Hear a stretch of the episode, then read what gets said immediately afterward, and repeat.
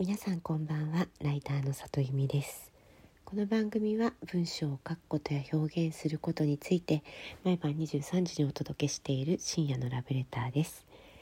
えっと今日もですねいただいたお便りに、えー、お答えできればと思っています、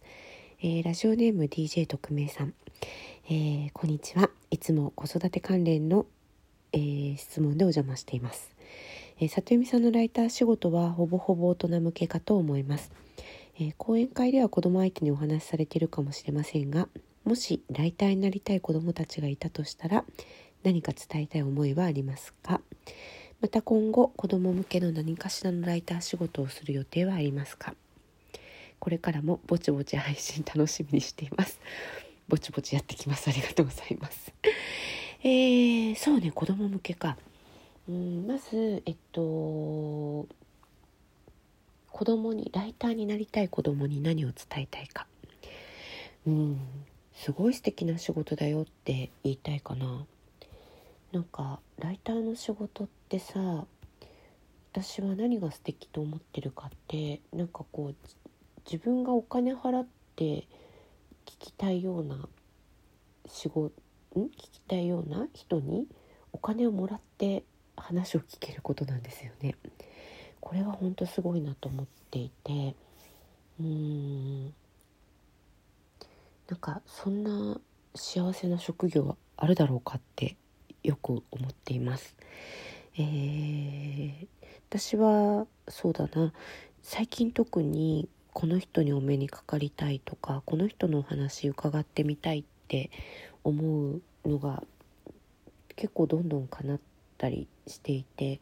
まあ、逆に、えっと、全然存じ上げなかった方と出会うことができて自分の人生がすごく広がったりってことが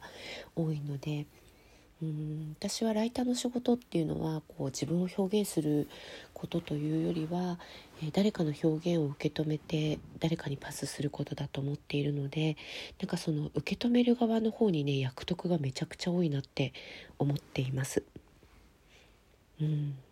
別にお金がどうのってことじゃないんですけれどももうこの方の話をワンオンワンで聞ける権利って多分100万円で買う人もいるだろうなって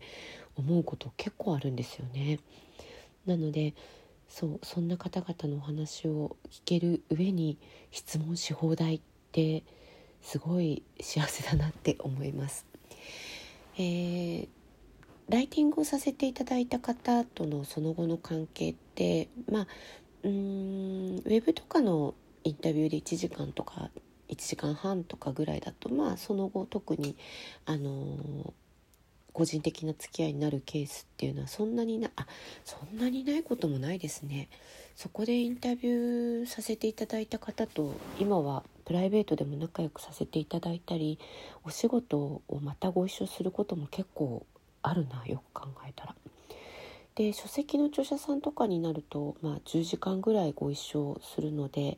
あのもちろんあの本が出終わった後は連絡取ってない方もいっぱいいますけれども、まあ、その後それこそ本当プライベートでも行き来するような仲になる方もいたりします。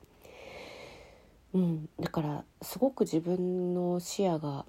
を広げてもらえる仕事だなっていうふうに思うし会いたい人に会いに行ける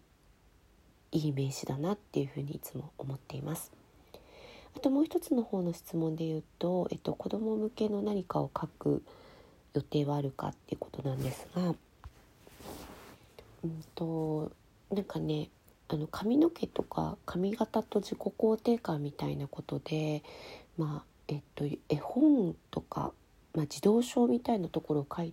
てもらえませんかっていうお話は今までいくつかもらっています。やってみたいなとは思うのですけれどもちょっといかんせんこう今自分の興味の中で優先順位が上に上がってなくて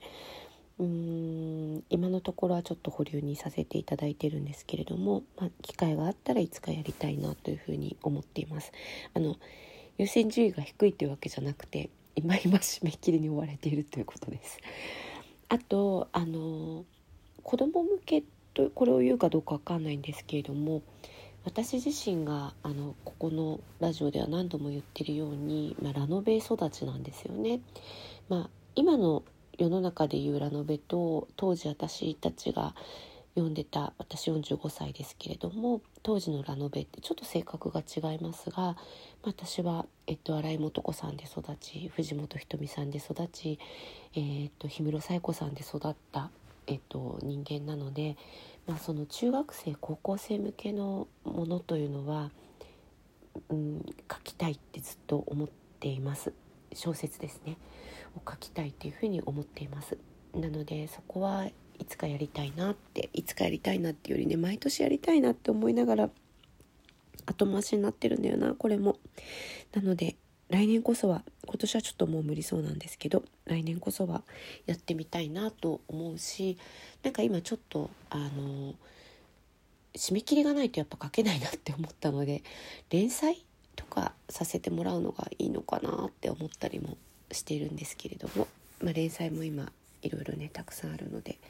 まあ、それをやりながら考えていきたいなと思っています。えっ、ー、とご質問ありがとうございました。えー、ライターいい仕事ですよ。あのわあの若い人でライターになりたいって思う人いたら若いっていうかお子さんでねいたらうんとてもいい仕事だよって。で多分あのもう自動で文章あの書けるような AI が書いてくれるような時代が来ますけどライターは多分なくならないと私は思っています、えー、今日も来てくださってありがとうございます。また明日も23時にお会いできたら嬉しいです。ライターの里由美でした。皆さんおやすみなさい。